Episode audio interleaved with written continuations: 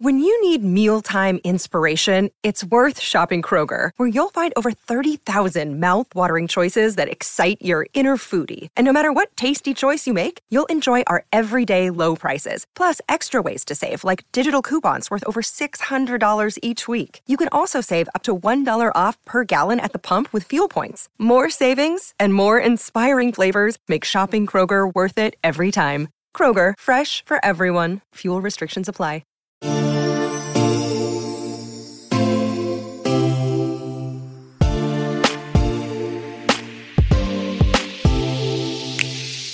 Welcome to Is This Real Life? A Bravo podcast that relates our favorite shows to our own lives and the world around us. I'm your host, Mandy Slutsker. Let's get to it.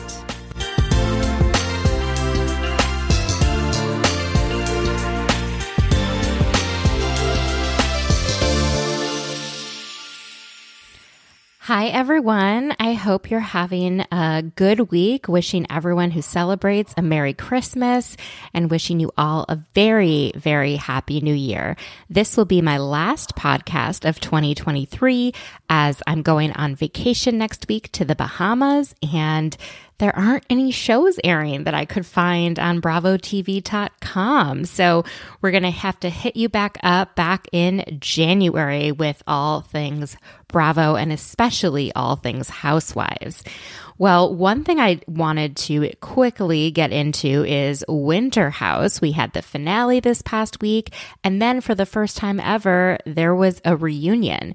It was at Watch What Happens Live. It wasn't a fancy setup or anything, but I thought it was actually kind of nice to have a reunion, and I would like to see that on all the shows in the future. I just feel like if you're going to have a show, you have to have a reunion. So, it was interesting to me that it felt like no one really changed their minds about things watching the show back. I always find that so fascinating. People seem to be very sort of wedded to their narrative as they perceived it to happen and a little bit less on how it was presented to the outside world. Um, the only person that seemed a little bit different was Amanda, who said that she didn't really notice the flirtation between Alex and Jordan while she was in the house, but that watching it back, it did feel a little bit inappropriate since Alex was sleeping with Danielle. Now, you guys know I've been really hard on Danielle, and part of me just wishes that she took a few notes from what people have been saying and that she kind of wanted to have it both ways. At the reunion, all she talked about was that how Alex disrespected her, but I actually don't really think he did. I think she disrespected herself by saying that she was okay having casual sex and then, you know, she wasn't okay. and so I think maybe she doesn't understand the term casual or I don't know what it was, but there was a lot of sort of desperation I felt by some of the women on the show. But again, they're in this house, they're filmed 24 7. I'm sure they get cabin fever, and I'm sure that contributes, you know, to how people are behaving. Plus, the cast admitted to not sleeping more than four hours a night, which honestly would have driven me absolutely mad. um, it was kind of hard to watch Samantha, Sam, who's dating Corey, go after the women who were flirting with Corey when he wasn't 100% clear about his relationship status. And I think the reason for that was that she goes after Corey every day in their relationship. And this was her first opportunity to confront the other women after seeing all of the footage. But it definitely was misplaced anger. I don't think, I think they felt bad for her. I don't think that they were trying to harm her relationship with Corey. I don't think either of them care about Corey that much. Like it wasn't that deep. And I think Sam knew that she came across kind of pathetic and she's not that kind of girl. At least that's not how she wants to present herself. So I think she was mad at herself, but instead of saying that she she decided to take it out mainly on Malia, um, but a little bit on Jordan as well. And you know what? She should have taken it out just on Corey. And I don't know, like part of me just wants to be like, maybe he's not that into you if he didn't want to make it official eight months into it. And also stop pretending to be the quote unquote cool, girl who's like fine with no labels and doesn't want to talk about her feelings and let's just have fun when you really do have feelings. I don't think that makes you cool. I think that makes you not in touch with yourself. And you know, we've seen from Craig on Southern Charm how when someone, you know, when he really liked someone, Paige, he went after it and he made it official. And, you know, there was a period of time where there was like overlap with Naomi and they weren't official and all of that. But he, he decided to make it official with Paige. And I feel like that's what Corey should have done. And I think that's what people usually do when they're really interested in someone. And so, I don't know, Samantha probably shouldn't have let Corey get away with not defining the relationship going into the winter house, saying that, oh, I'm not going to sleep with anyone isn't defining the relationship exactly. So I don't know. I felt bad for her um, because I'm sure she's watching this back and being like, I look pathetic. I don't know. She might need to do a little bit of reevaluation. And it seems like Katie is over Tom Schwartz and that, you know, they had fun after the show. But I think when she watched the last season of Vanderpump Rules, she kind of understood maybe where some of his negative qualities lie.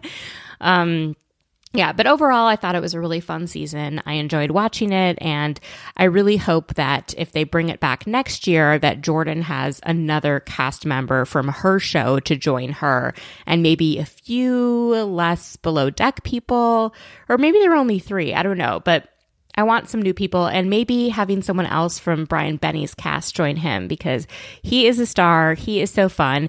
And then don't bring in someone like Casey because it's so random to always have a person who's not been on a show before. I find that so odd. It was so odd when they did it last year. Just have people who are on other Bravo shows. It doesn't matter if they don't watch anything else on Bravo. That makes it more interesting, you know? So, those are my thoughts on Winter House. And then also on Southern Charm, because I didn't get a chance to watch it before I chatted with my guest. But I am just loving the season of Southern Charm. Madison is absolutely everything. I'm so into Craig and how into Paige he is and how open and honest he is with his emotions and his feelings and his thoughts. And I loved when he told her, you know, I would be okay without you. I'm at a place in my life where I, you know, I'd be sad, but I'd be okay. And that just tells me everything I need to know about where he is in life and where he is in this relationship, that he's not codependent. And that's a healthy thing and that's a good thing. And I hope that at some point Paige is able to compromise if she really wants to be with him. And I hope that he makes it clear, like, I do have an expiration date. I won't, I'm not going to do this indefinitely. So we'll see what happens with them. But I think they're a very good match for each other. Um, going back to the beginning of the episode where they're in Jamaica and Taylor is standing in front of everyone at dinner and giving this monologue about how this is her fourth apology and she's never had someone like Olivia, like a friend, just be so terrible to her and say that they hate her. And, you know, she's that such a strong word. And uh, I don't know. Taylor just I don't think she gets where she went wrong. And I don't think Olivia's done a really good job in these last, since her brother died, of explaining where Taylor went wrong for obvious reasons. I feel like Olivia is in the very depths of grief and she's probably not able to articulate herself as well. But the issue that she had mentioned before, which I 100% agree with, is the timeline.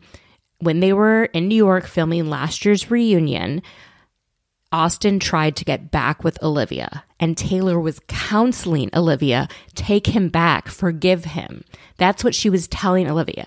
Olivia did forgive him. She went to LA for a few days, and when she came back, Austin was no longer interested in her. And at about that time, Austin and Taylor had hooked up.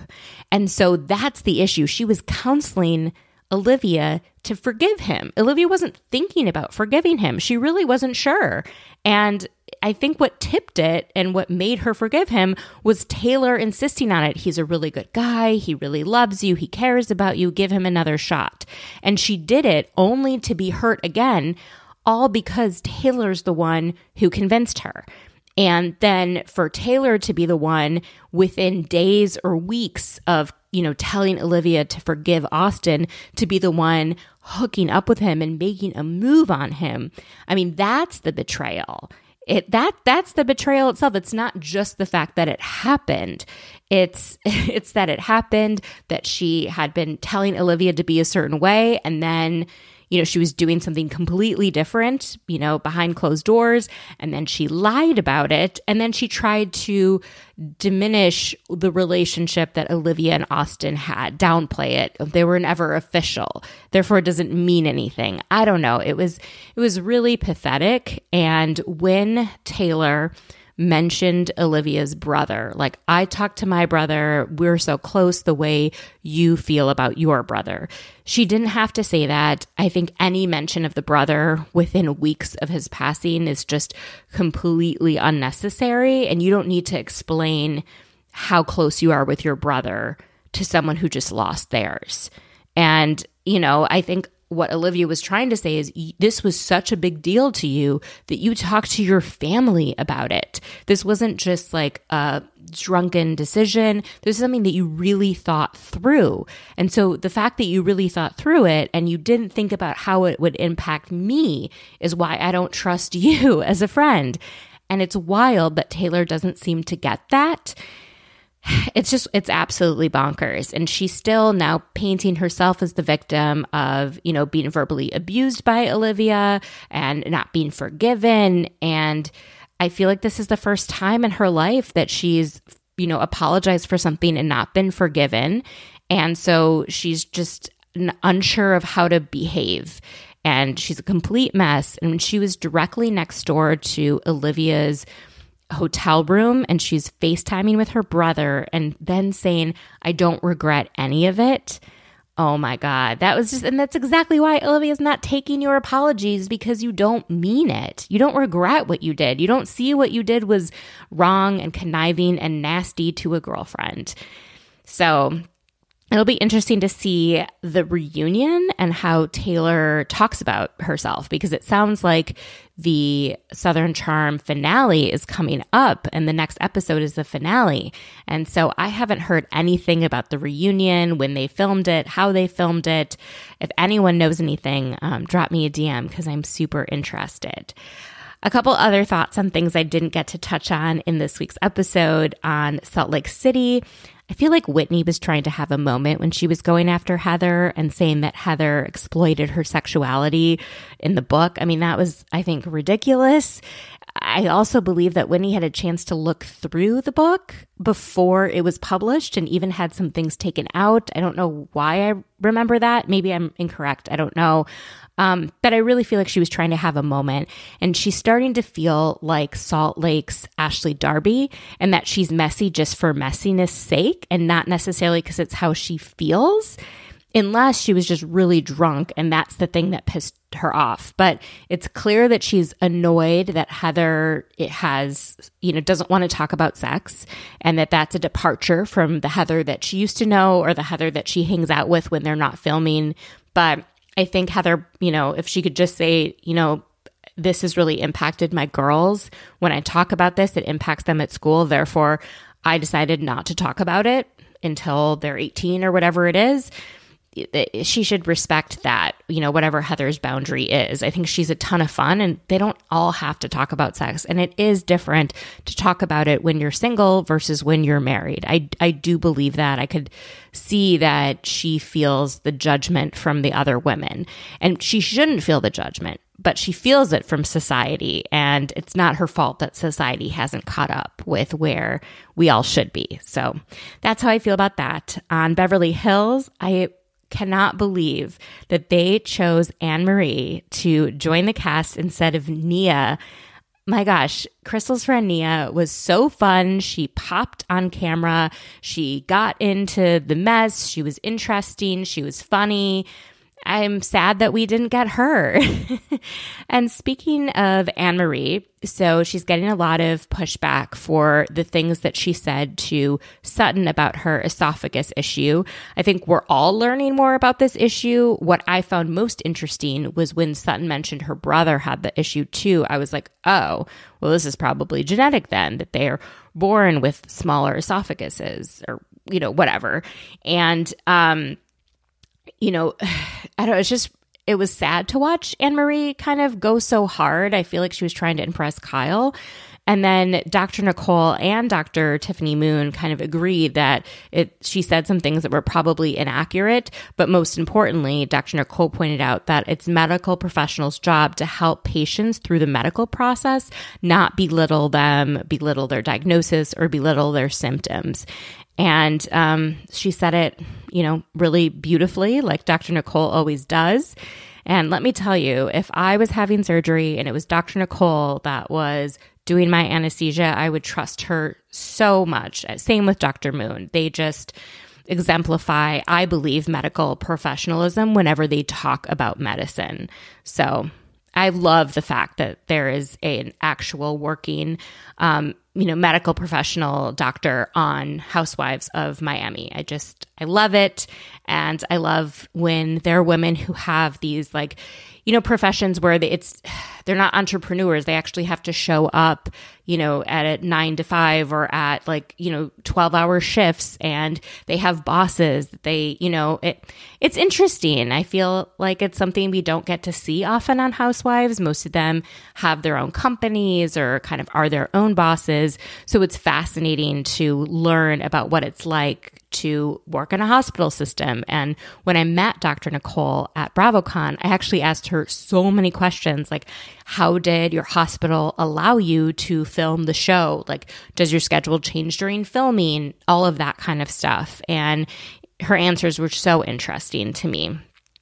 Um, speaking of medicine and people being in hot water, Dr. Jackie seems to have gotten in a bit of hot water over a clip of a video from a few years ago that resurfaced where she um, kind of insinuates that black women sometimes cry wolf uh, about pain during pregnancy to be able to get out of work. And so they go and they get like a doctor's note to get out of work. And then when they actually have pain that could be caused by something really, really serious, that they're not taken seriously by their doctors. That was, I think, the essence of what she was trying to say.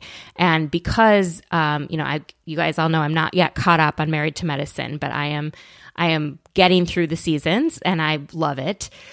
But it sounds like there was an opportunity where Dr. Jackie spoke with the vice president, Kamala Harris, about Black maternal mortality rates and the importance of, you know, trying to reduce the, um, the differences between how many black women die um, from childbirth versus their counterparts. And what Jackie said in that clip seemed to you know, kind of do the exact opposite of, you know, not believing women, not listening to them. And so then she seemed to sort of double down on the fact that the clip was taken out of context in her not really apology, I guess. It was more of a just like, I really care about Black maternal mortality, and this is something that I've always done, and this was taken out of context, and this is what I believe. It didn't really say she was sorry or wrong, which definitely reminds me of the season when she said that Buffy um, was infertile in front of a ton of people at an event, and that was not something that she should have shared. And she really had difficulty apologizing. And so I think that's one of Jackie's, you know, Dr. Jackie's negative qualities is that she's not great at owning when she does make mistakes because I think sometimes she thinks of herself as just not able to make mistakes at the same time, what she's doing on this show and what she's doing to raise awareness about the issues with Black maternal mortality rates in the United States is really commendable. So, you know, I know people have said, oh, she doesn't take insurance and she doesn't take Medicaid. Well, a lot of doctors, especially doctors that cater to celebrity clients, don't take insurance. It's an absolute bitch to take insurance. and you have to have all these staff that are constantly working with insurance companies, and it's an absolute disaster. And if you can get away with having a practice where you don't take insurance, a lot of doctors choose to do that. And that's not abnormal in the medical field. And then as far as Medicaid goes, this is something I actually know about, which is that Medicaid repayment rates. So let's say you're on Medicaid and you go see a doctor and you get a vaccine. The reimbursement rate that Medicaid has is so goddamn low that it makes it difficult for people in private practice to have more than a certain percentage of their patients be on Medicaid because they don't get reimbursed for what it costs to provide a service, whether that service be a vaccine or a scan or a blood draw. The reimbursement rates are far below what they should be. And the reason that a lot of doctors take Medicare but not Medicaid is because Medicare reimbursement rates are three to four times that of Medicaid rates. And a lot of people on Medicaid are children and they don't vote. And that's part of why Medicaid rates are so low. Um, old people who are on Medicare they vote and they get really pissed off if there are issues with their Medicare coverage. And so as a result, Medicare reimbursement rates are better. But we don't need to go down a uh, rabbit hole of health policy just nonsense. But um, that's all to say that unfortunately, it is very difficult for many private practices to take patients on Medicaid. And it is unfortunately not unusual for practices not to take Medicaid. And that sucks. That absolutely sucks. And one thing that could really help improve maternal, black maternal mortality in this country is if Medicaid was expanded and if the reimbursement rates were better, because then more doctors would take Medicaid patients. Okay. if anyone wants to talk about Medicaid, I can talk about this shit all day. And uh, I love when there is an overlap between Bravo and something that I'm interested in. But, you know, all that to say, Dr. Jackie probably should apologize, even if the, you know, clip was taken out of context. It's an offensive thing to say that black women cry wolf when it comes to pregnancy pain. And she should be able to own um, you know how that made many people feel and apologize for it that's all I'm saying. All right. Well, I am so excited to get into my conversation with this week's guest, Dakota Wright. I met him at BravoCon where he took a panel that I watched by storm.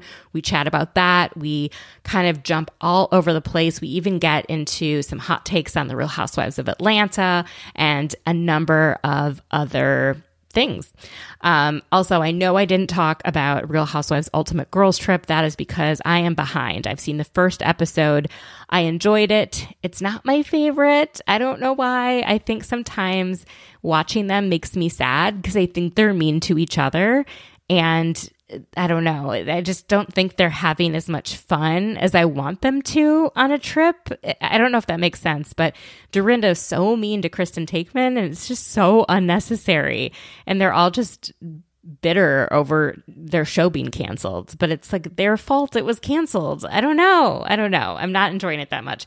But when I am back next year, I am definitely going to be chatting Ultimate Girls Trip. So don't you worry. All right, we're going to take a quick break and then back with Dakota Wright. This episode is brought to you by Snapple. Welcome to the Snapple mm, Market Auditory Experience. Close your eyes. Imagine you're walking into your neighborhood store. You make your way to the back and reach for your favorite Snapple flavor. You can't wait. You take a sip.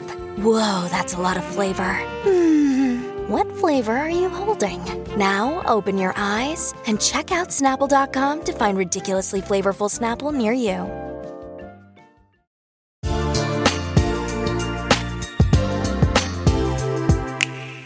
Hi, everyone. I am here with a guest that I have been so excited to have for the last six weeks. Um, his name is Dakota Wright.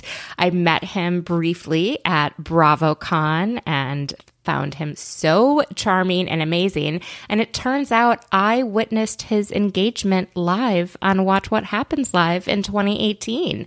Um, Dakota, how are you doing today? I'm doing fabulous. How are you? I'm good. I'm just so excited we got to connect. I know. I listen, I'm one of those people I can talk about Bravo all day every day. So same. I really enjoy it when I like connect with someone and they're really into it. It's actually a yeah. coworker of mine who doesn't pay attention to anything was having questions for me about Paris Hilton and the trauma inflicted on her by Kathy and wanted to know what I thought about Kathy Hilton. And I was like, girl, we have to get coffee. This is not just It's like not a quick one. Yeah, this isn't a quick Yeah. one.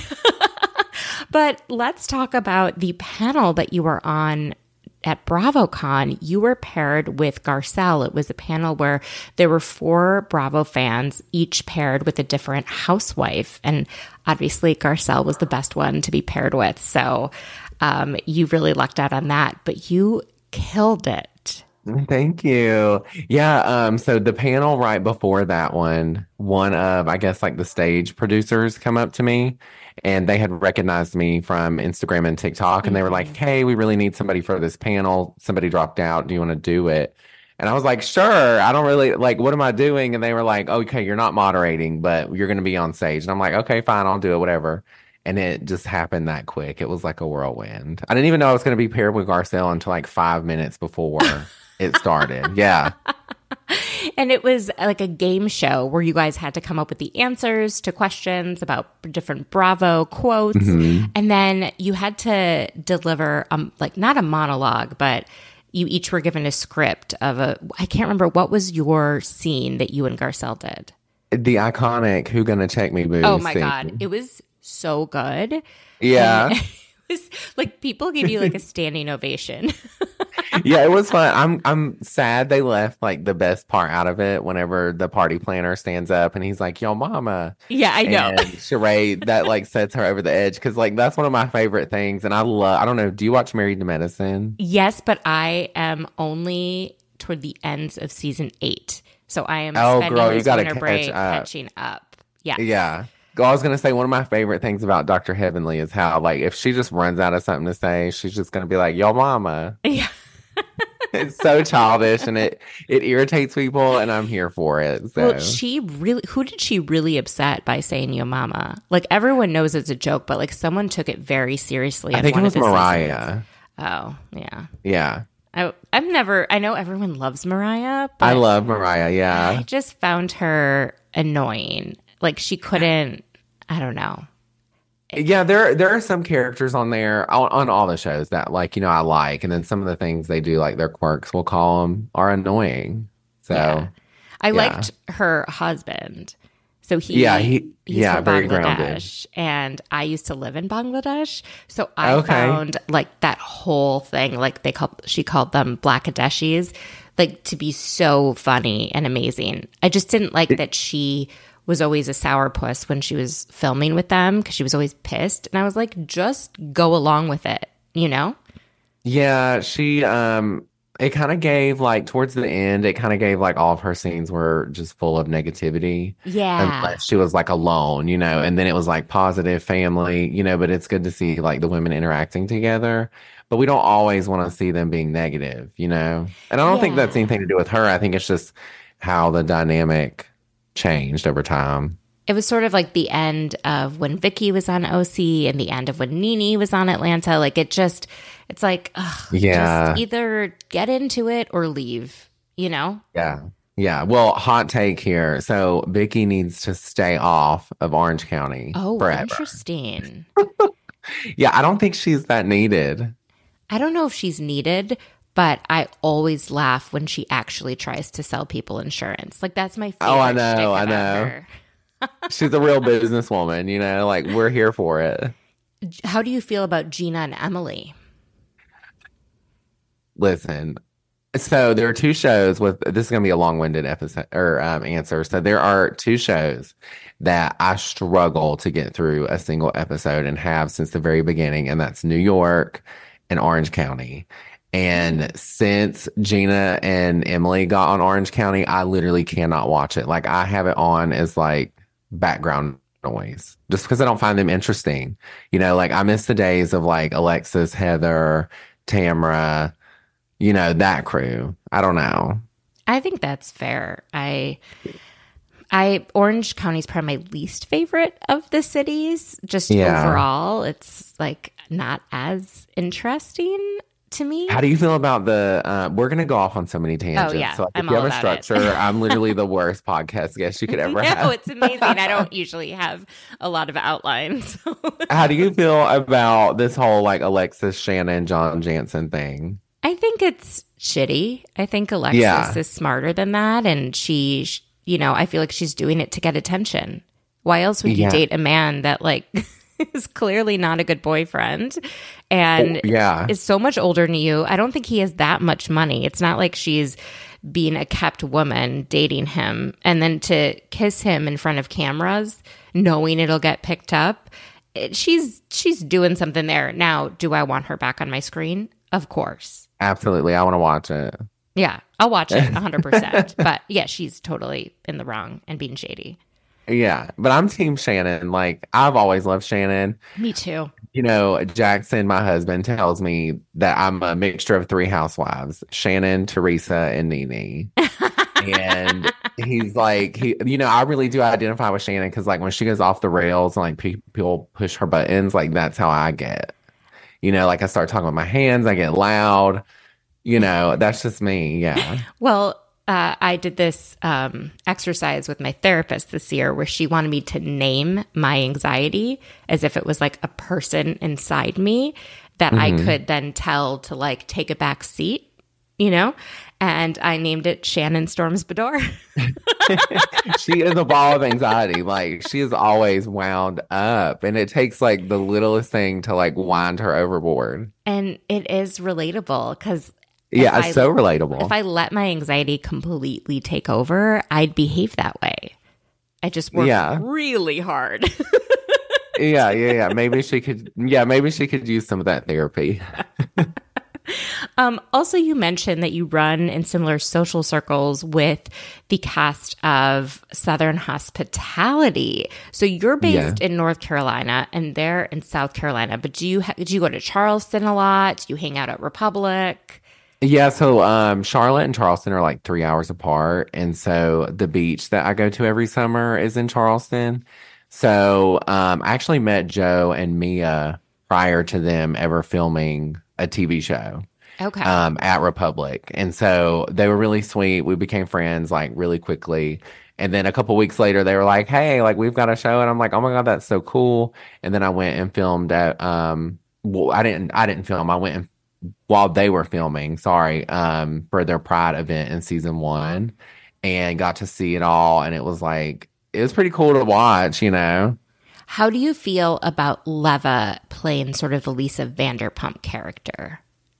I mean, when I met her, she was very nice. I have nothing bad to say about her. Um, but I just don't think she's like it's it's weird how I don't think she's trying to be like Lisa Vanderpump, but people keep comparing her to Lisa Vanderpump as if like Lisa's the only person that can have a show about a bar. Fair. That is You a very fair criticism. Yeah. It's just, I mean, like the sort of the boss that's also trying to provide some life advice. I feel like she actually probably has more of a relationship with the people that work at Republic than Lisa ever did with the cast of Vanderpump Rules. Yeah. Yeah, I don't know. I guess it's just like one of those things where like people compare like Floribama Shore and Jersey Shore to each other, you know. It's like such like a niche, I guess, TV concept that that's why they compare Leva and Lisa. I don't know. I don't I don't think she's trying to be her. I like the different dynamics because I feel like everybody on Vanderpump Rules started out kind of older. You know, like Mm, they were all in their like 30s or mid 30s, I think. No, they were Whereas- in their 20s. Oh, they were. It was it was Jax that was a bit older. But Like, most he's of too them old to be and, acting the way he does. and some of them were in their late 20s, but Okay. So now they're all in their like late 30s. But yeah. Yeah. except for Well, I'm not age shaming at all. I mean, I'm 31 and like, you know, I I hang out with people of all ages. All so, you ages, know, same.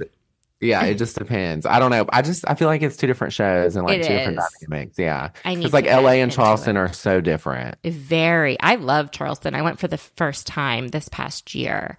And Oh, really? yeah, I saw Republic, walk past it, uh, went to Craig's sewing store. You know, Okay. it's such a cute it's such a cute neighborhood in Charleston. I was most excited to see Miss Patricia's house.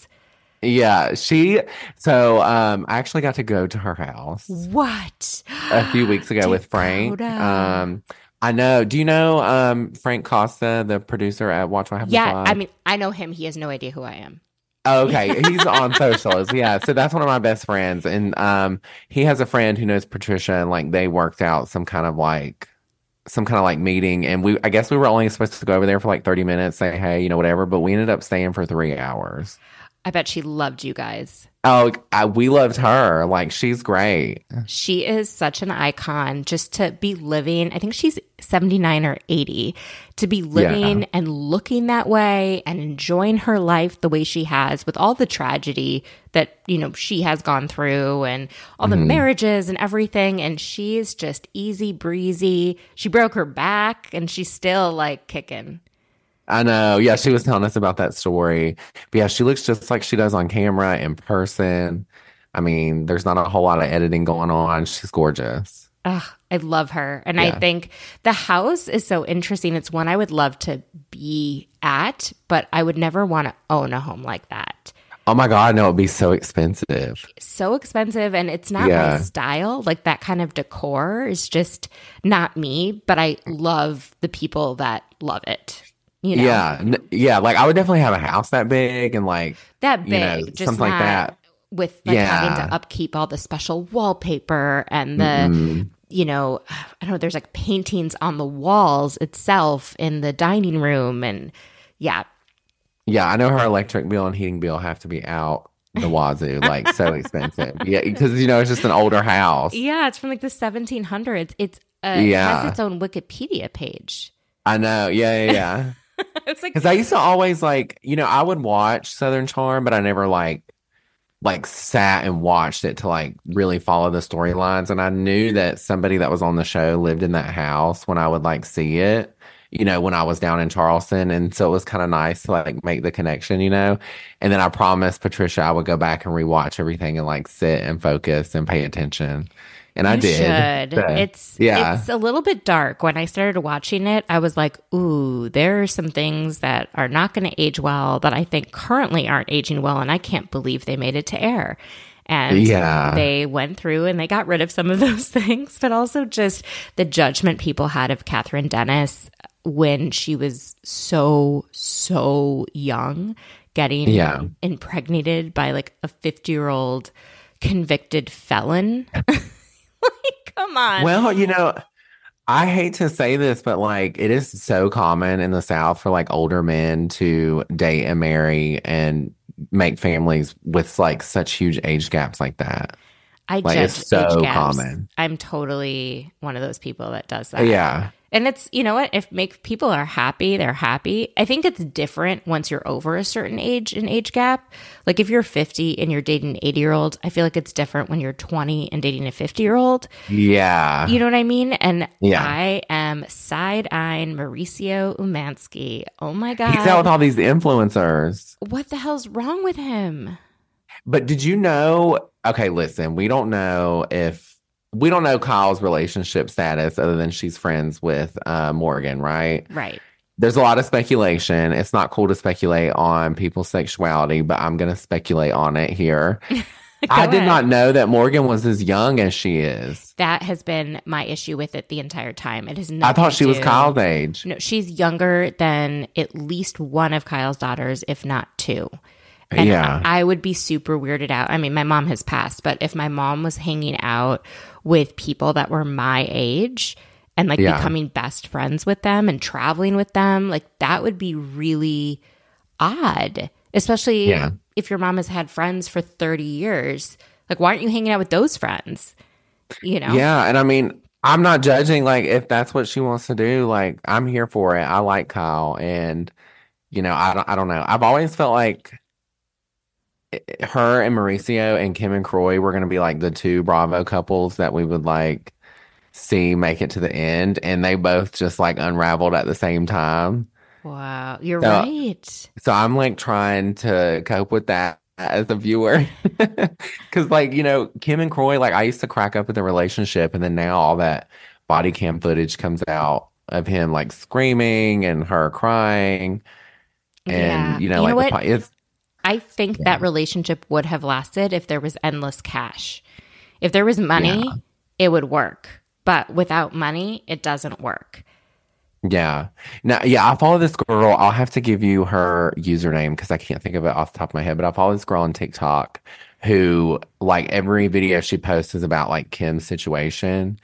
And at first I was like, holy cow, like how does she have the time to figure all this stuff out? But now I'm glad that I follow her and she's doing it because now I'm like up to date, you know?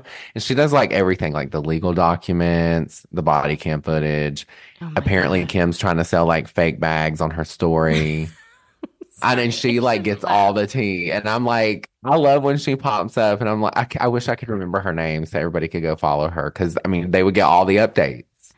It's really sad. I kind of tried not Yeah. to follow that one. The Mauricio and Kyle thing just makes me sad because I did feel like there was such a love there. And I feel like he messed it up when he wasn't there for her when her friend died of suicide. And it's going to be a longer grief period. Not that grief ever ends, but it's going to be a different kind of grief um, than, you know, it, it's just different. Like than when someone dies of an illness. It's, Yeah. it's so painful and it impacts you in a way that um, it's really hard to recover from. And so to hear that she wasn't emotionally fulfilled by him makes me sad, really He sad. does. All jokes aside, I mean, Allison DuBois. Yeah. I don't know. I've seen a psychic, and she was pretty. She was pretty right. So I believe psychics. I, I'm open to everything. I've seen a Yeah. museum. I'm my so my, my stepmom um, used to live with her best friend uh, when her best friend had uh, ovarian cancer and was, um, you know, unfortunately dying. And the, um, the house that my dad and stepmom have up in Minnesota has a lot of my stepmom's friends like books and things. And she actually wrote like romantic novels. They're like erotic novels. This woman. I would have loved to meet her. but she has all of Allison DuBois' books. And I haven't like gone through and read them, but I think next time I'm back in Minnesota, I'm going to do that. Yeah.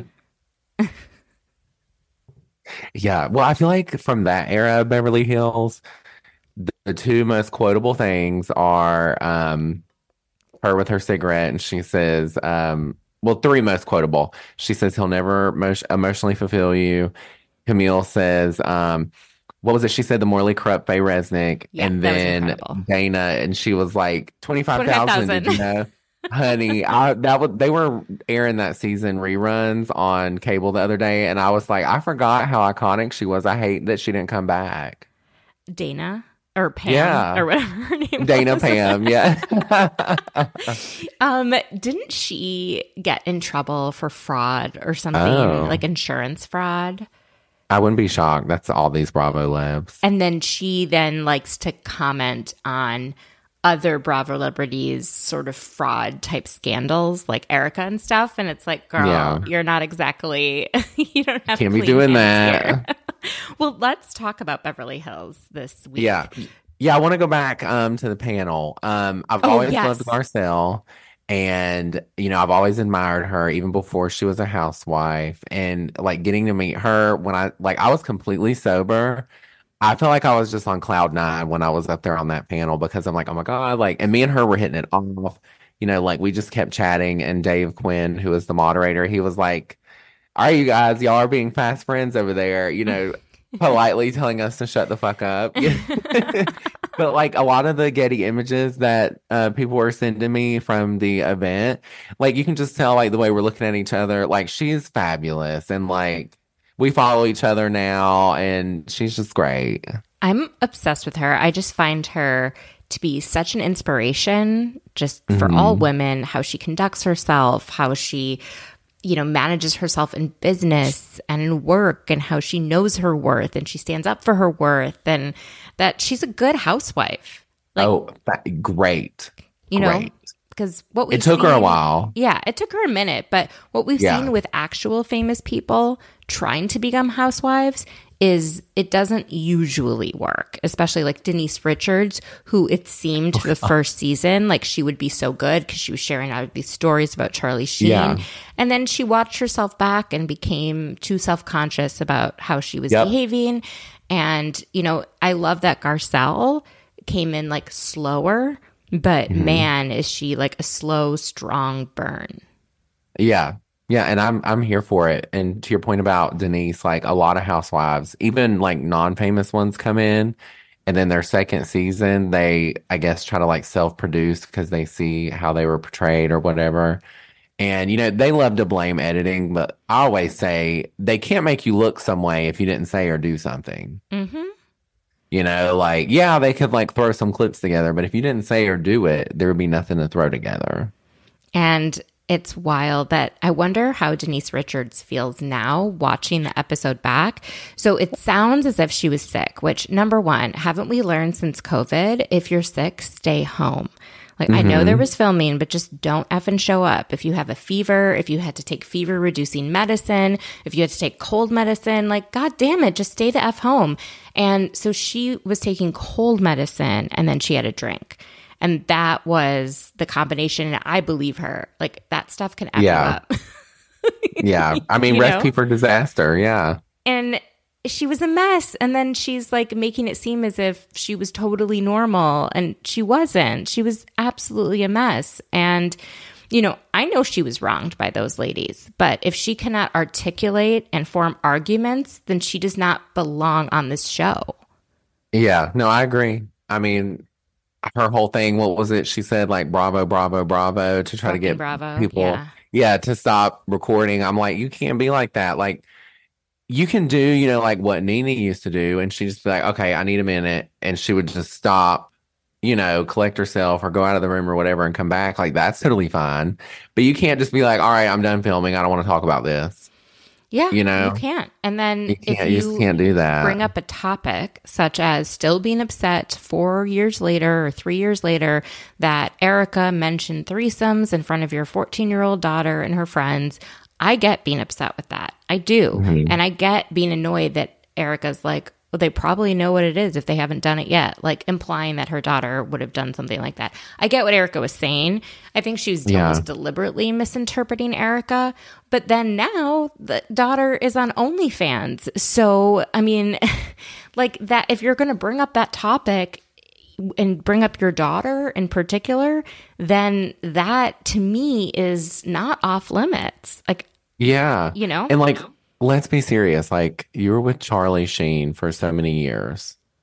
yeah. Like, what has not been said about you or reported about you that somebody could say now? You know, and I'm not trying to be shady or anything like that. I'm just like, we we know Charlie Sheen and like the press. Yeah, and what those It can't get any worse. exposed to, you know, it as Yeah. if like Erica's the one exposing them. And I I get that it was that the daughter's friends were around and their daughter's friends' parents may not want their daughter to be friends with Denise Richards' daughters if Yeah. this is what's happening, but then don't bring your don't have this filming around your daughter and her friends. Like come up with a different time to have a party. Yeah, no, I totally agree. Yeah, I felt like, and I felt like Erica did not go too low. Totally agree. You know, so and I'm never on Erica's side, but I'm like, hey, dude, if Um, it was it was she gagged her. Um, yeah, she she gagged Denise. Yeah, she gagged her. Um, I don't think it's low because she's an adult and she's not really a kid anymore. Yeah, she's her daughter, but she's an adult. And I mean, it is what it is. I would never talk about somebody's kids, but I don't think it was low.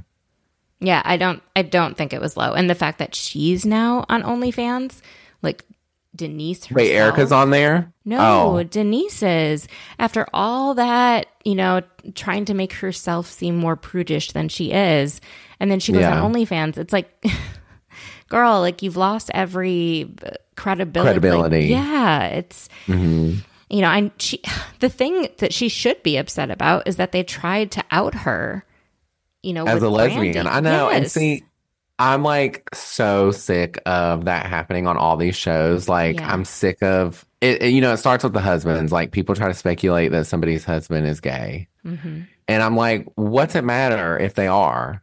Like, we don't know what their arrangement is if they are. And if they're not, just what I said earlier, you're not supposed to speculate about somebody's sexuality on national TV unless, unless you're Michael Darby. I think then it's allegedly, you know, because he um allegedly, uh, let me just say that because of how he's doing Candiace right now. Yeah. Um, I don't know. I just, I don't think it's right. Yeah, no, I I agree and I feel like that's what Denise would be upset should be upset about, but if she brings it up, then it reopens everything and it becomes fair game to discuss again. Again, yeah. So, Just move on. Um speaking of discussions again, Dorit had a really rough episode.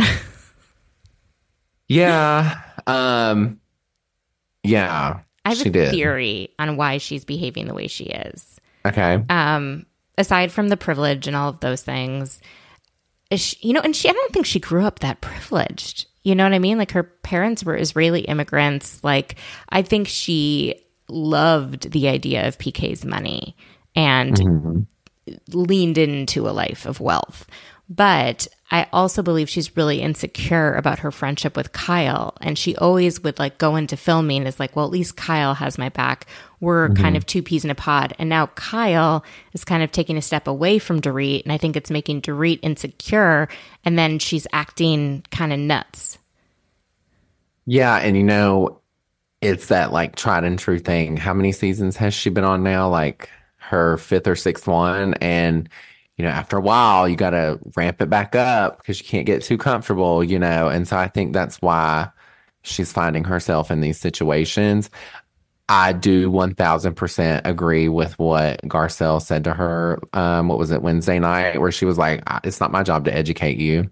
Because I feel the same way, you know, when people make ignorant comments about the LGBTQ plus community and then they look at me to educate them. I'm like, I don't have to do that.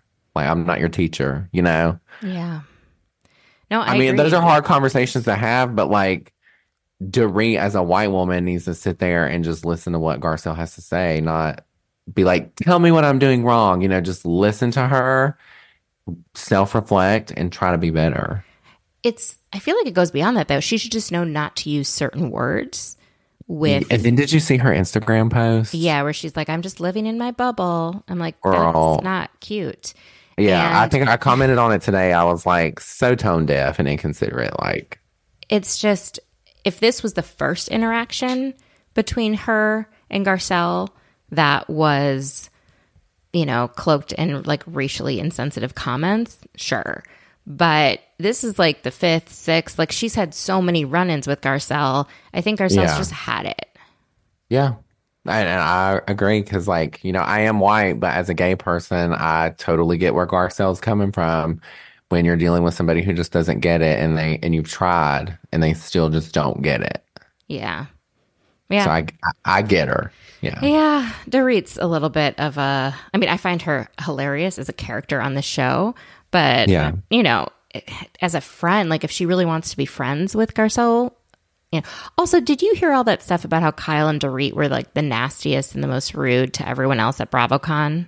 I did, yeah. Um, honestly, there was a lot of chatter about that. So, like, when people who recognized me from social media would come up and say, "Hey," like, you know, we would talk about BravoCon, and they would ask me, you know, who have I met, and I would ask them the same things. And a lot of the Beverly Beverly Hills ladies got some flack and said that they were very rude to some of the fans.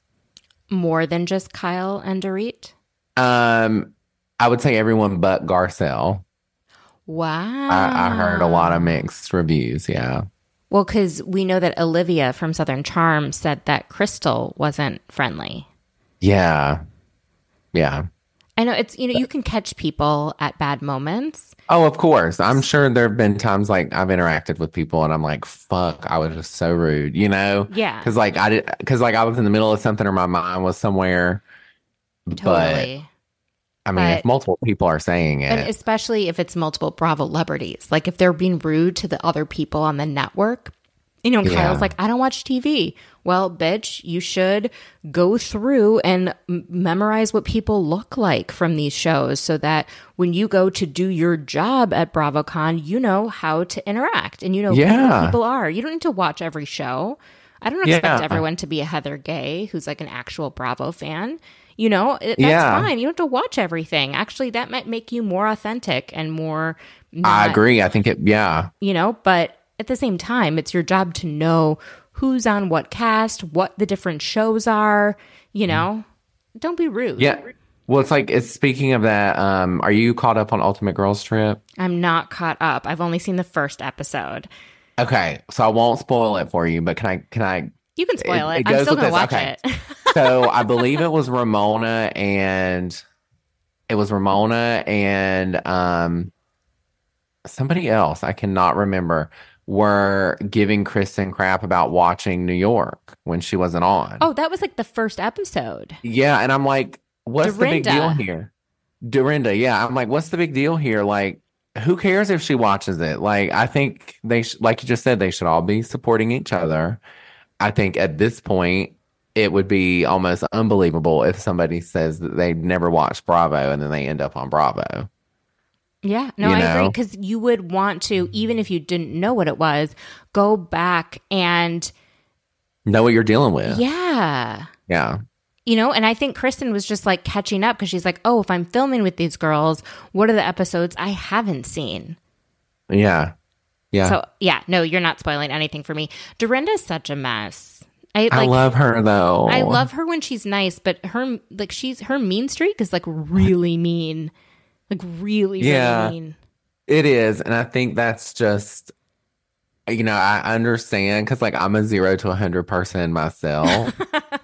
so I, I just get it. And you can't really, like, break it down for people. But yeah, she can, when she's mean, she's mean. She's not just lightly mean. Yeah. Yeah.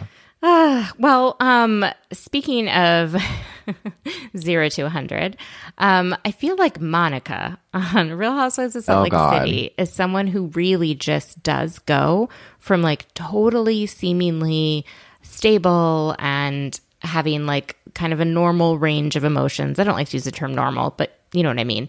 To Yeah. then all of a sudden having these like very oversized reactions to things. And I'm not talking about when her family, you know, didn't agree Yeah. to see her. Do you believe that Monica sent herself those DMs? Oh, 1000%. Yeah. And I kind of thought that, um, I think when Meredith and Monica were meeting and they were like walking down the street, it was like a black and white cut scene. Mm-hmm. Um, and they were discussing it. I think I might be wrong, but it just in my head, I was like, it would only make sense for Monica to DM herself and then DM Meredith. So Meredith would ask Monica, Mm-hmm. you know, because they were they were just talking about it. Yeah. So like that would only make sense. I don't know, but I'm able to put pieces together. I don't think at the time Meredith was able to put it together, but I think in the most recent episode, like she's starting She's to figure starting it out. to, and that's why she Yeah. was quiet because she was like trying to figure out. And so that scene She's trying to set her from up. the finale that ended up in the first two minutes of the first episode, which Mm-hmm. is like May 2023 in Bermuda, when Heather is like so upset and she's trying to get the cameras away from her. Did she get a call from someone saying, Oh, we figured out, we traced the account to Monica? Is that what you think it is? No, um, I'm not gonna say how I know. So I'm Oh. friendly with some of the Salt Lake City ladies. Okay. Um, but I I know that that phone call is about Monica suing Heather. So that's what I thought it was about, but then people were like, no, that's not it. That's not it. It could be two phone calls. I mean, we don't know, you know, just because of what we've seen edited together. But um, I do know that she did get a phone call about that, and something about Monica using another last name. She used a bunch of aliases to go yeah, to and that in BB11 itself, yeah, I would shady. never, I would never go on a TV show or even go into a friend group with Yeah. someone that I was suing and not like letting them know that I'm suing them. You know, I don't know. I just feel like that's really shitty and fake of Monica. Yeah. And I Oh, really liked her in the beginning. Like I loved Monica in the beginning. She's so relatable, you know, but now like all this is coming out. I'm like, girl.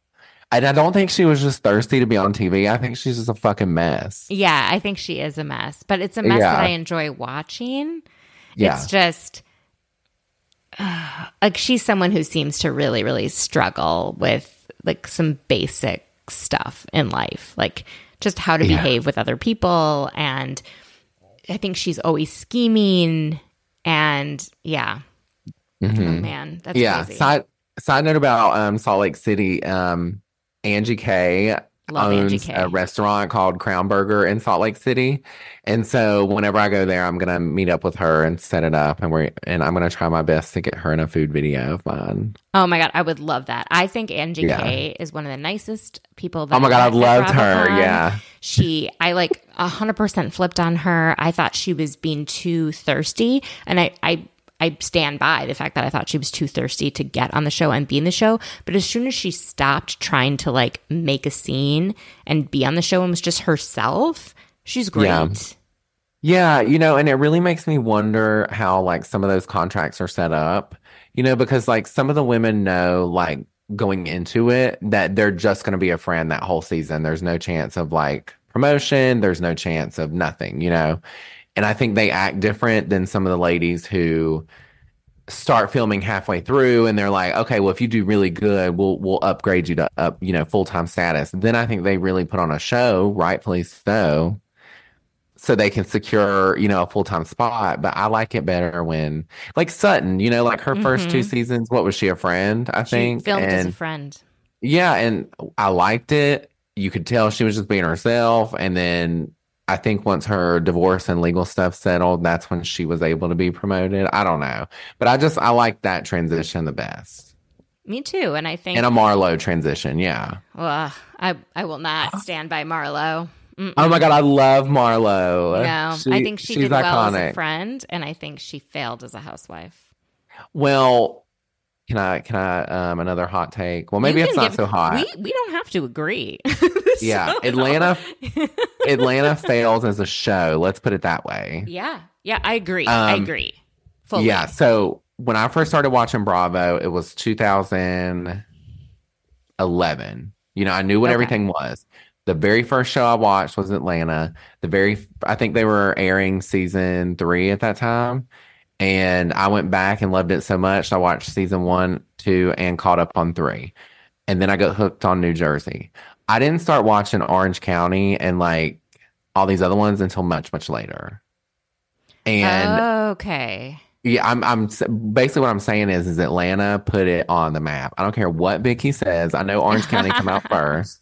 And without OC, there would be no other cities. I get that. But I feel like mainstream TV, like I gotta watch Housewives. It was Atlanta. And that show is a fucking flop now. It's terrible. It's bad. I what I think Yeah. the difference between OCs like I think OC put Housewives on the map, but I think Atlanta made it the genre that was comedy. Because I watch these Yeah. shows as a comedy. I know there's drama, but there's Yeah. so many funny moments. so many. So many little funny moments sprinkled throughout that no one's trying to be make a joke. No one's trying to make you laugh. And they're just funny. And Atlanta made that part of Yeah. Housewives. Like they excelled at it. What I I've said this before, but I think that the issue I have with Marlo is that she goes so far below the belt that people Yeah. don't want to engage with her. And if she just didn't do that, if she would just spar with people in a way that was, you know, not Fair. yeah, fair, then she'd be great. But going after Kenya and like how her child came to be in this world is Yeah. like that's so it's not necessary. No, it's totally not necessary to make any of the points that she's trying to make to Kenya. None of that. Yeah. And yeah. Also, not to backpedal to the panel. Um, Kenya, No. I've always liked Kenya, but I've always just liked her. And then when I met her at the panel, I got to chat with her a little bit backstage. Fell in love with her, and like I could just tell, you know, I'm a good judge of character.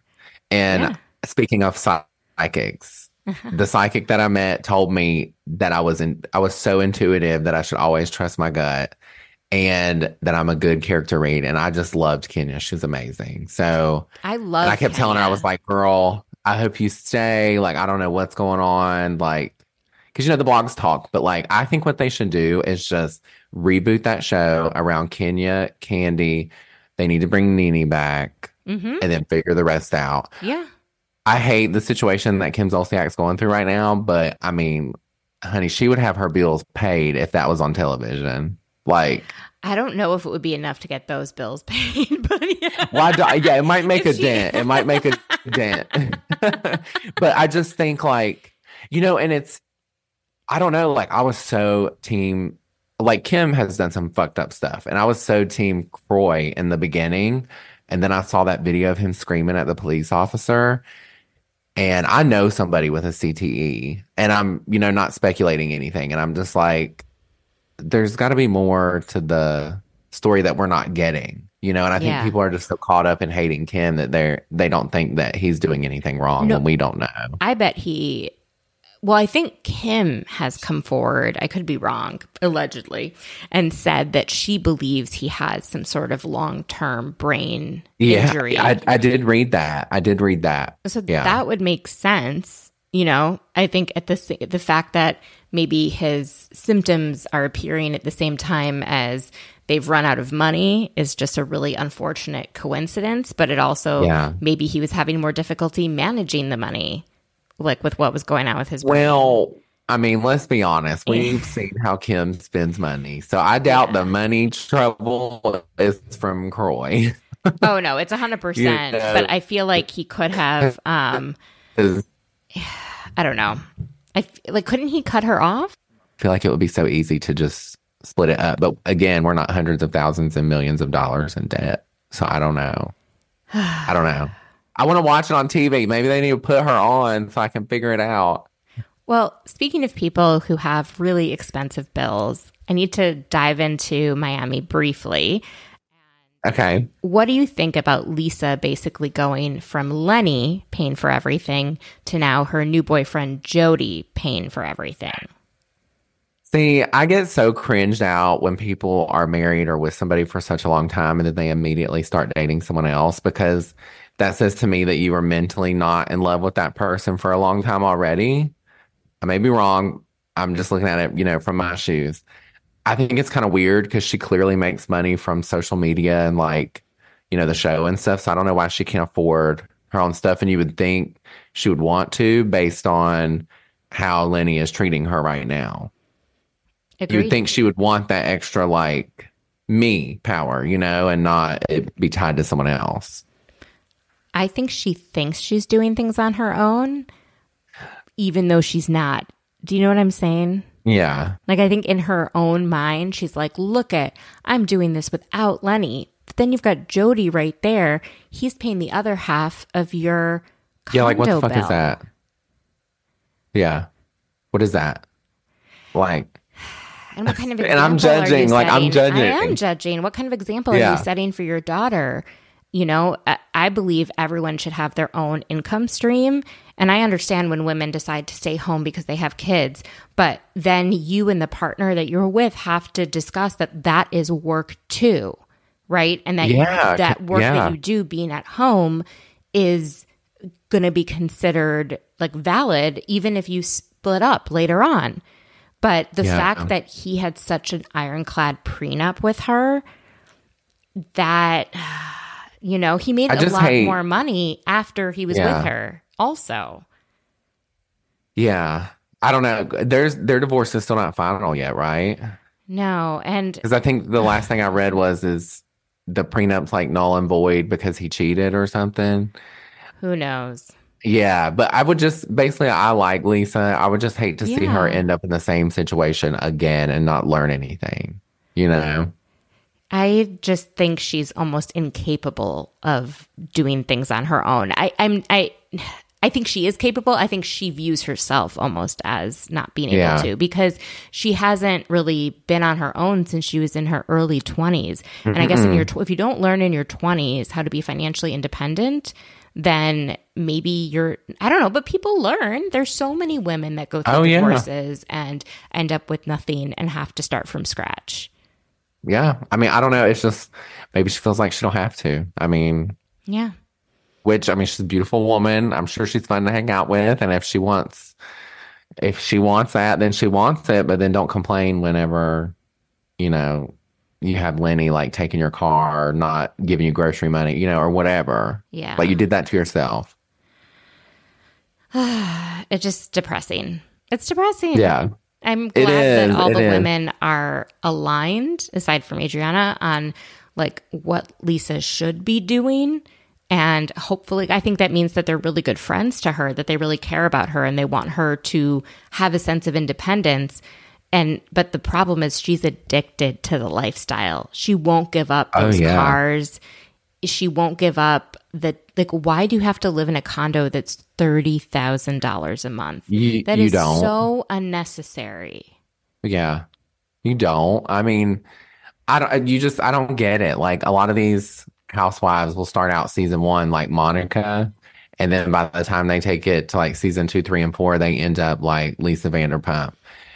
They really don't have money in the bank, but like they're addicted to the lifestyle to like show that they mm-hmm. do, you know? And I'm like, you're only setting yourself up for failure. Like, I don't know. I, I guess I'm speaking from a, a place of privilege because the only debt we have is our house. Like, that's it. Yeah. And I just, I mean, if the if if I got added to like Southern Charm or there was like another show or something like that, the last thing I would do is take my paycheck and go out and buy a two hundred thousand dollar car or something stupid. You know, I would be in the same house, driving the same car. I don't know. yeah, it's a how to manage money is like such an important skill and it's something that we should like especially teach girls you know so they don't Yeah. have to be reliant on men because that was like the whole history of women in this country you know we weren't allowed to have our own credit cards we weren't allowed to get our own mortgages and now we can and so Yeah. you know have your own income stream have a separate bank account if you need to you know Yeah. do what you got to do I mean, there's nothing wrong with like a guy or a girl taking care of their partner, but it's just like you always have to be, and I hate to be like negative, but you always have to be paired. Like, what happens if like your spouse dies and like Yeah. they don't have the proper life insurance set up, or you know, like you just have to think about those things. always Yeah. Um, I hate to change the subject to something even more negative, but uh, this season of The Real Housewives of Potomac, in my opinion, has been a real doozy. It's rough. Um, yeah, it's rough. They need cast changes. I think they've stayed with the same cast too long, and they've introduced like one or two people. Candiace was a great addition, Mm-hmm. and I think after that, it's just not been. Do you think that, for me, I think the cast would actually be totally fine if they were able to hmm. move past things, but they're not. And you, you, in order to like be on this show, you have to. You have to be able Move to on and forgive. Yeah, you, Yeah. you, you can't just keep always going back. You know, even though Erica, I feel like really was pissed at Sutton and them for you know questioning her involvement with Tom Girardi's legal issues. Like Mm-hmm. she's able to like enjoy spending time with them and move forward and you know that's Yeah. what you have to do for the show and I just want to shake Gizelle and I just want to shake Robin and shake Candiace and be like you guys this is your job to, Like, get over it, yeah. n- not like uh, you don't have to forget you know Yeah. you can keep in the back of your mind i don't trust that bitch but you have to be able to like move forward in a friendship group if this friendship group is going to be authentic and is going to be Mm-hmm. on camera and what i think works so well about miami is that they're actually all friends even when they get pissed at each other and Yeah. that like the fact that they all care about each other at the end of the day like i don't believe that for potomac anymore Yeah, I mean, I agree. I think the stuff that um I think the stuff that Gizelle did with Chris last season was a little messy. Mm-hmm. And I totally get Candiace not wanting to film with her. Totally get it. But like at some point we have to like move on. You know, like it's it's if it's a lie, everybody needs to know it's a lie and then just move on. I mean, Yeah. the stuff with Robin and Can- like just move on. Yeah, I don't but know. Candiace will have to take some accountability with the Robin thing that she that was her fault. She went to social media and she went on all these podcasts and lives and she was shit talking Yeah. Robin. Well, no, I also agree with Candiace. I thought it was kind of shitty how oh, I agree. like Oh. Robin It's so if you if you read any comments on social media, they all say that Robin doesn't show up enough to work. And you know, with like a storyline and Ah. stuff like that. And the fact that she went behind a paywall to give her storyline was just so lame. We'll just put it that way, lame. But tell that to Rob. I agree. Tell that to Yeah. and Don't don't go on social media and don't Yeah. Don't like do like what get with her like you would a coworker and be like, listen, girl, you could have had a better season, come out on top if you would have just spilled this out on camera. You would have been able to control the narrative on television where you have more eyes versus on some small little ass podcasts, you know? I don't know. It's just I'm Team Candiace with No, with everybody because I like her. Yeah, but I she like doesn't take accountability sometimes. uh, just not accountability for what she said, for where she said it. hmm That's the issue that I have. Don't go on social media like that. Just ruins shows. Like that's what Lisa Rinna did. Let's keep Oh the my God, yeah. off social media and have you interact with the other women like On camera. on camera. That's all I'm asking. hmm I mean, how do we fix Potomac? I don't know. They don't need a break. I mean, they're great. Um, I think it's like almost become like too comical of a show with like the editing of Robin's house, like in the upside down and stuff. Like, yeah, it's cute, but like, I don't know. I feel like we need to either move on, right, and keep the core together and give it another season, or we need Karen, Gizelle, Candiace, and just axe everybody else and get three new people. Even Axe Ashley? Yeah, because like her messiness is like repetitive at this point. Like we all know Ashley's going to carry a bone and be messy, Yeah.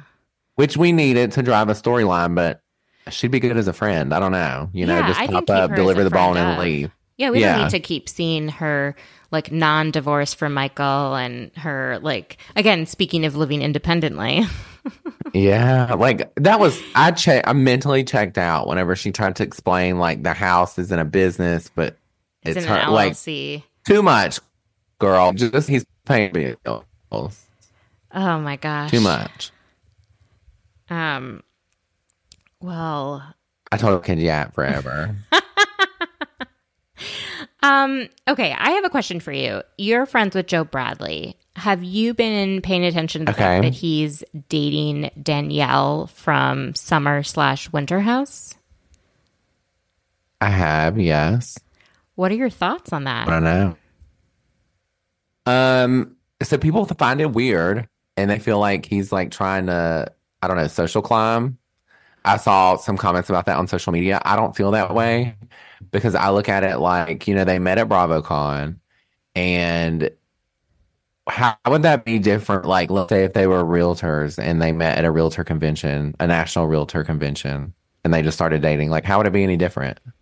I don't I don't think I get that there's like elements of like, yeah, yeah, like I get there's elements of like, okay, well, let's say him and Danielle have a long term relationship. He gets on Winter House, and then now he's on Winter House. You know, I think that's just a perk. I don't think that's what he's looking to do. I don't think so either. I actually am more worried for him because of her behavior on Winter House was so out I of need to watch it.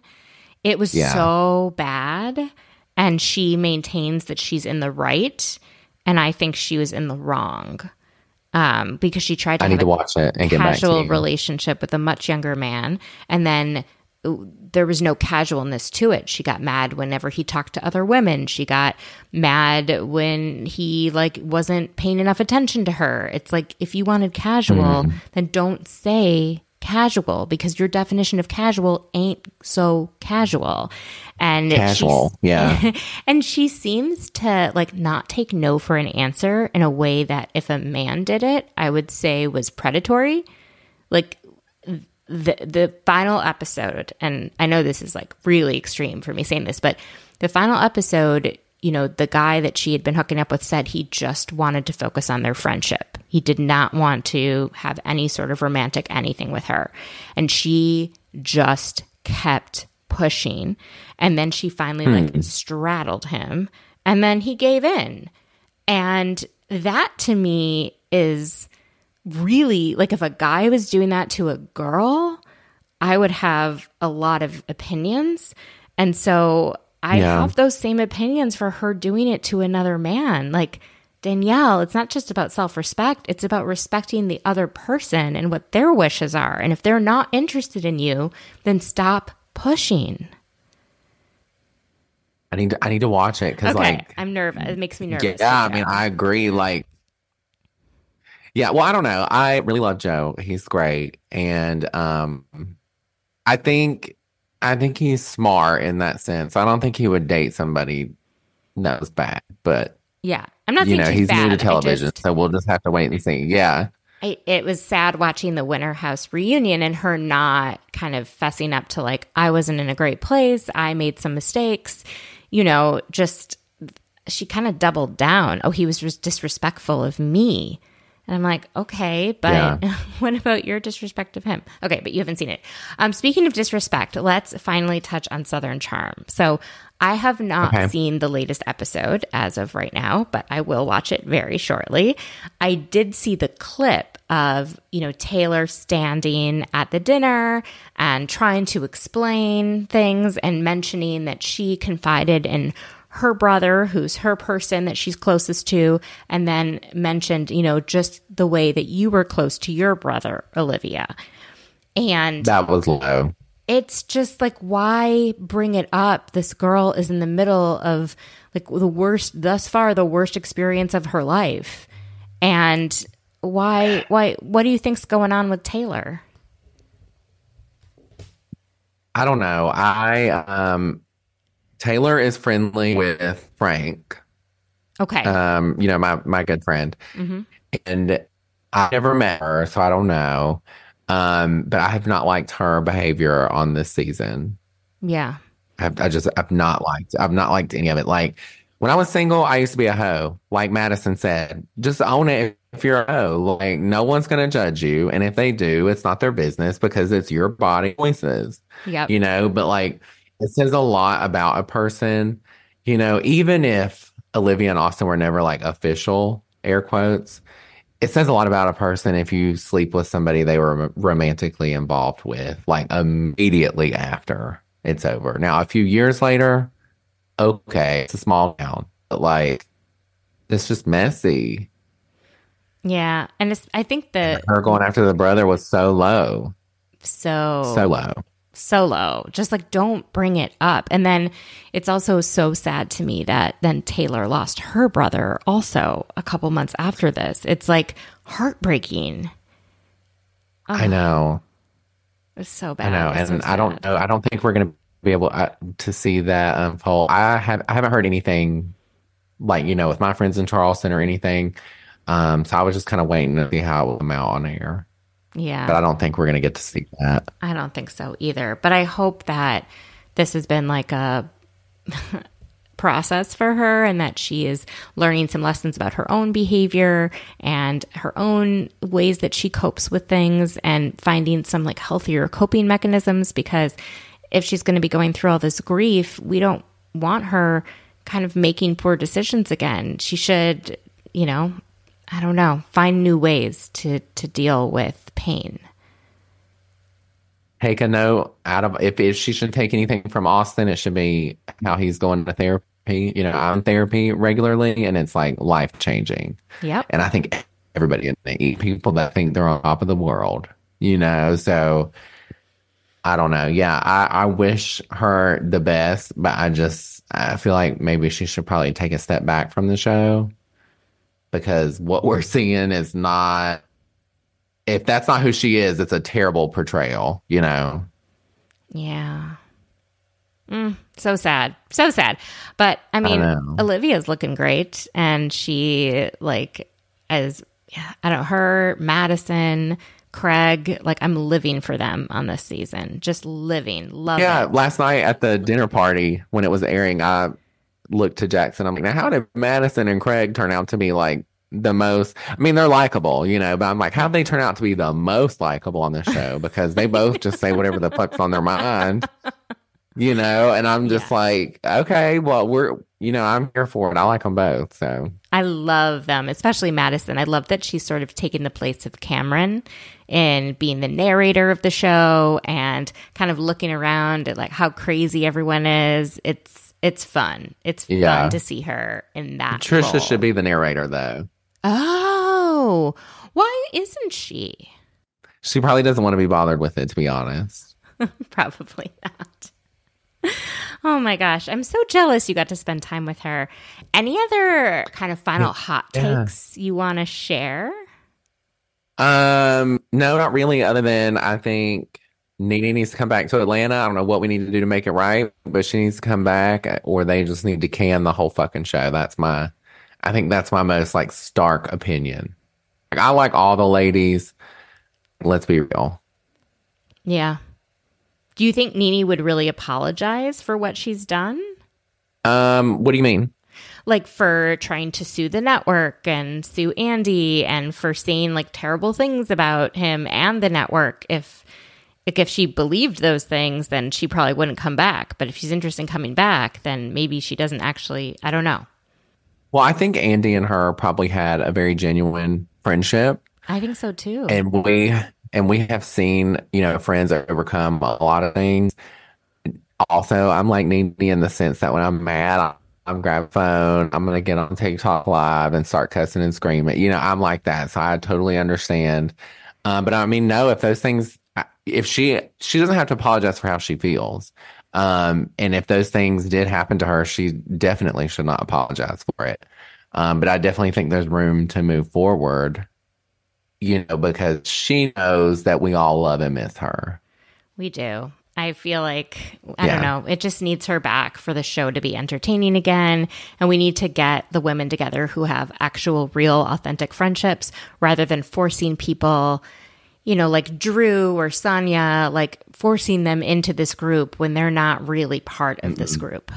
No, and it's it showed like during conflict because I don't know if you remember back in season six, there was so much conflict, and every time Nene was the one that rallied the girls together. I don't think I don't think anyone on that show has that ability. To be honest with you, I don't. Other than her. Yeah, we need to even if her and Cynthia can get back together. Also, I would love to see Cynthia back. I don't think that she was boring. I like her. Yeah.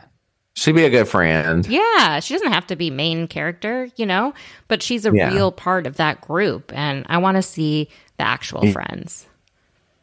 You know. Yep, I agree with you.